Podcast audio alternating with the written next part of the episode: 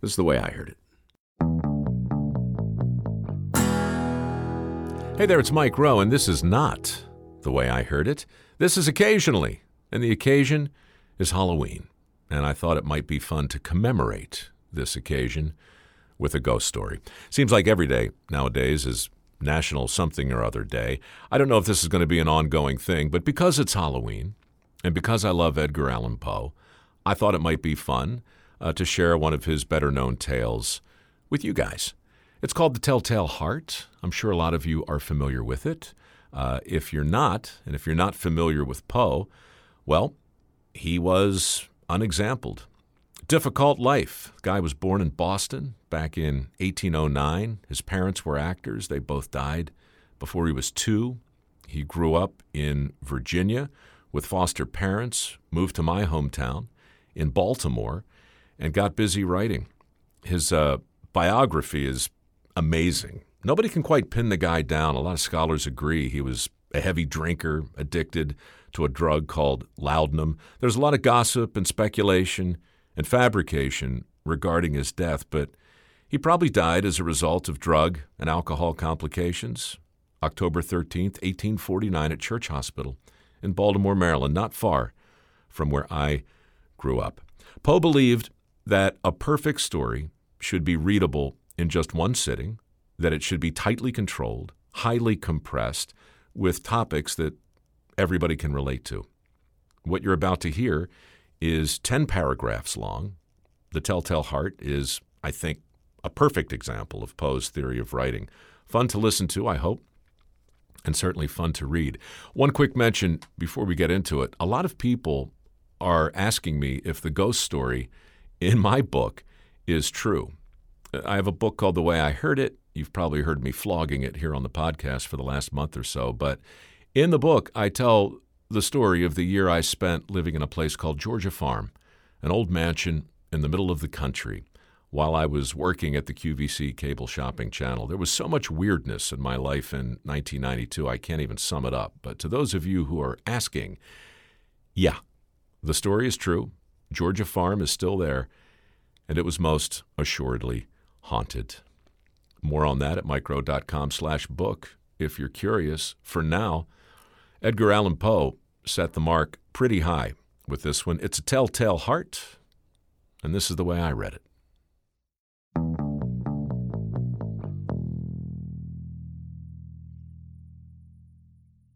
True, nervous. Very, very dreadfully nervous. I had been and am, but why will you say that I'm mad? The disease had sharpened my senses, not destroyed, not dulled them. Above all, was the sense of hearing acute. I heard all things in the heaven and in the earth. I heard many things in hell. How then am I mad? Hearken and observe how healthily, how calmly I can tell you the whole story. It's impossible to say how first the idea entered my brain, but once conceived, it haunted me day and night. Object, there was none. Passion, there was none. I loved the old man. He had never wronged me. He had never given me insult. For his gold I had no desire. I think it was his eye. Yes, it was this. He had the eye of a vulture, a pale blue eye with a film over it. Whenever it fell upon me, my blood ran cold, and so, by degrees, very gradually, I made up my mind to take the life of the old man, and thus rid myself of the eye forever. Now, this is the point. You fancy me mad. Madmen know nothing. But you should have seen me. You should have seen how wisely I proceeded, with what caution with what foresight, with what dissimulation I went to work. I was never kinder to the old man than during the whole week before I killed him. And every night, about midnight, I turned the latch of his door and opened it. Oh, so gently. And then, when I had made an opening sufficient for my head, I put in a dark lantern, all closed, closed, so that no light shone out, and then I thrust in my head. Oh, you would have laughed to see how cunningly I thrust it in. I moved it slowly, very, very slowly, so that I might not disturb the old man's sleep. It took me an hour to place my whole head within the opening so far that I could see him as he lay upon his bed. Would a madman have been so wise as this? And then, when my head was well in the room, I undid the lantern cautiously. Oh, so cautiously, cautiously, for the hinges creaked. I undid it just so much that a single thin ray fell upon the vulture eye. And this I did for seven long nights, every night just at midnight. But I found the eye always closed. And so it was impossible to do the work, for it was not the old man who vexed me, but his evil eye. And every morning, when the day broke, I went boldly into the chamber and spoke courageously to him, calling him by name in a hearty tone and inquiring how he has passed the night. So you see, he would have had to have been a very profound old man indeed to suspect that every night, just at twelve, I looked in upon him while he slept. Upon the eighth night, I was more than usually cautious in opening the door. A watch's minute hand moves more quickly than did mine. Never before that night had I felt the extent of my powers, of my sagacity. I could scarcely contain my feelings of triumph to think that there I was, opening the door little by little, and he not even to dream of my secret deeds or thoughts. I fairly chuckled at the idea. And perhaps he heard me, for he moved on the bed suddenly as if startled. Now you may think that I drew back, but no. His room was as black as pitch with the thick darkness, for the shutters were close fastened through fear of robbers. And so I knew he could not see the opening of the door, and I kept pushing it on steadily, steadily. I had my head in and was about to open the lantern when my thumb slipped upon the tin fastening and the old man sprang up in bed, crying out, Who's there? I kept quite still and said nothing. For a whole hour I did not move a muscle. And in the meantime, I did not hear him lie down. He was still sitting up in the bed, listening, just as I have done, night after night hearkening to the death watches in the wall. Presently, I heard a slight groan, and I knew it was the groan of mortal terror. It was not a groan of pain or of grief. Oh, no.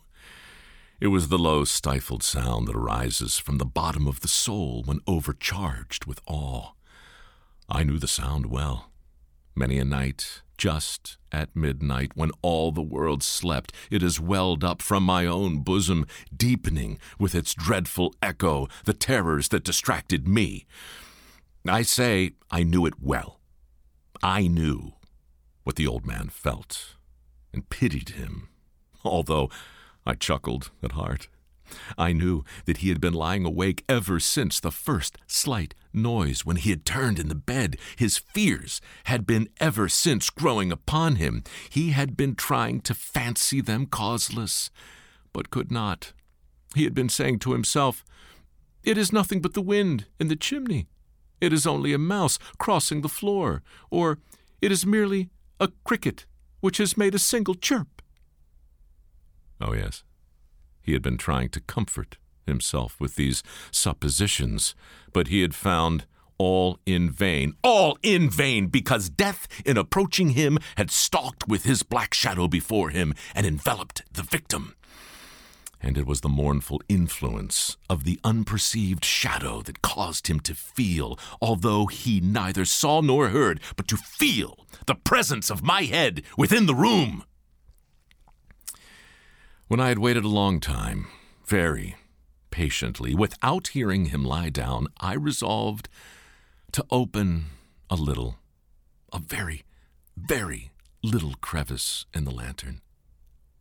So I opened it, You cannot imagine how stealthily, stealthily, until at length a simple, dim ray, like the thread of a spider, shot from out of the crevice and fell full upon the vulture eye.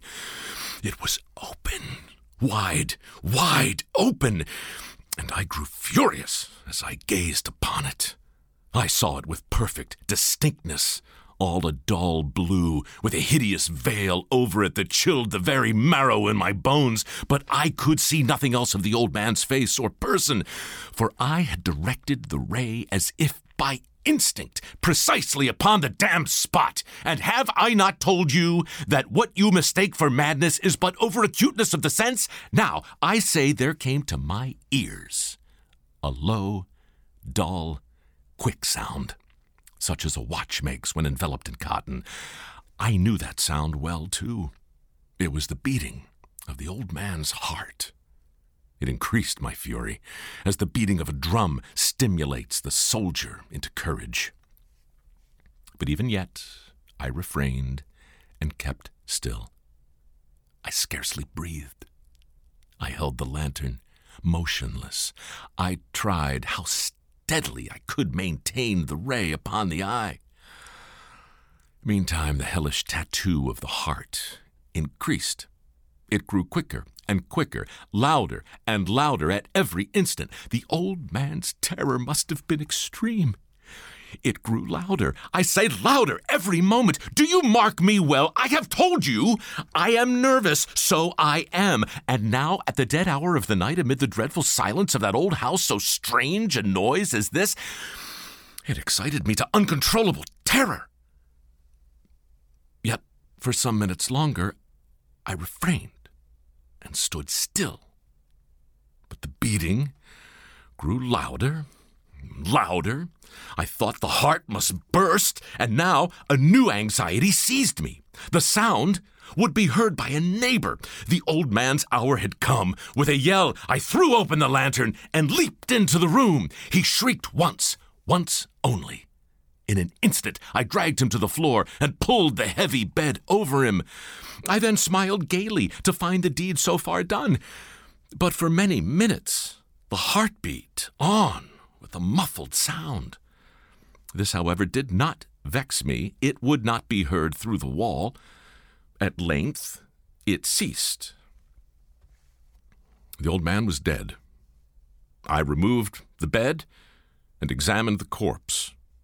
Yes, he was stone, stone dead. I placed my hand upon the heart and held it there for many minutes. There was no pulsation. He was stone dead. His eye would trouble me no more. If still you think me mad, you will think so no longer when I describe the wise precautions I took for the concealment of the body. The night waned, and I worked hastily, but in silence. First of all, I dismembered the corpse. I cut off the head, and the arms, and the legs. I then took up three planks from the flooring of the chamber and deposited all between the scantlings. I then replaced the boards so cleverly, so cunningly, that no human eye, not even his, could have detected anything wrong. There was nothing to wash out, no stain of any kind, no blood spot, whatever. I had been too wary for that. A tub had caught all. when I had made an end of these labors, it was four o'clock, still dark as midnight. As the bell sounded the hour, there came a knocking at the street door. I went down to open it with a light heart, for what had I now to fear? There entered three men, who introduced themselves with perfect suavity as officers of the police.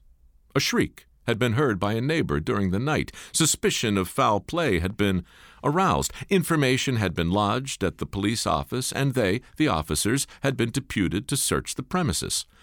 I smiled, for what had I to fear? I bade the gentleman welcome.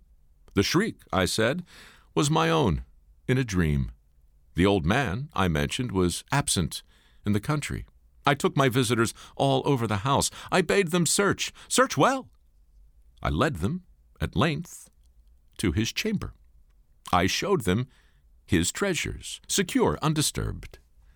In the enthusiasm of my confidence, I brought chairs into the room and desired them here to rest from their fatigues, while I myself, in the wild audacity of my perfect triumph, placed my own seat upon the very spot beneath which reposed the corpse of the victim. The officers were satisfied. My manner had convinced them. I was singularly at ease.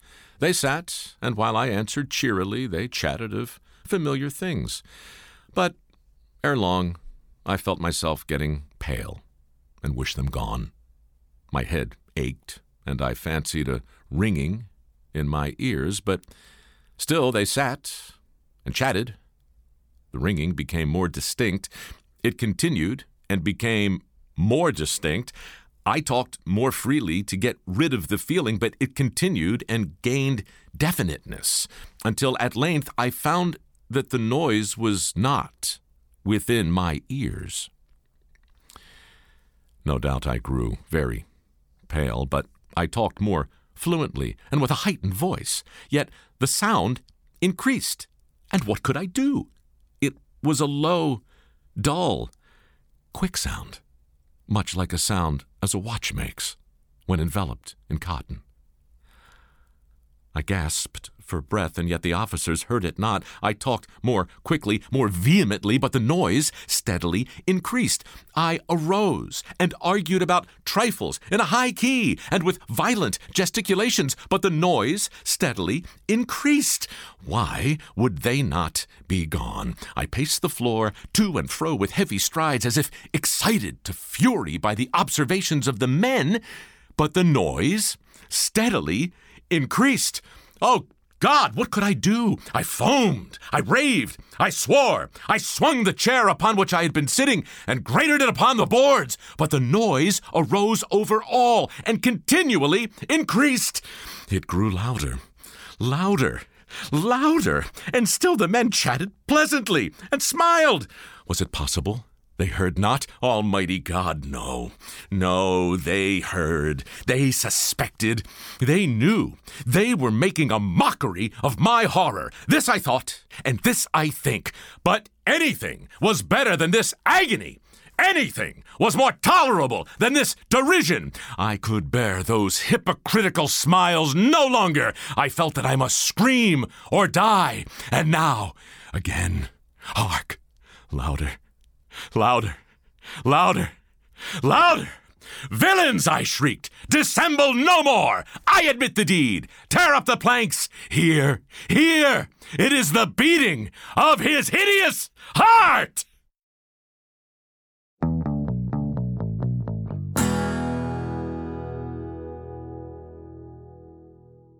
Before Shopify, were you wondering where my sales at?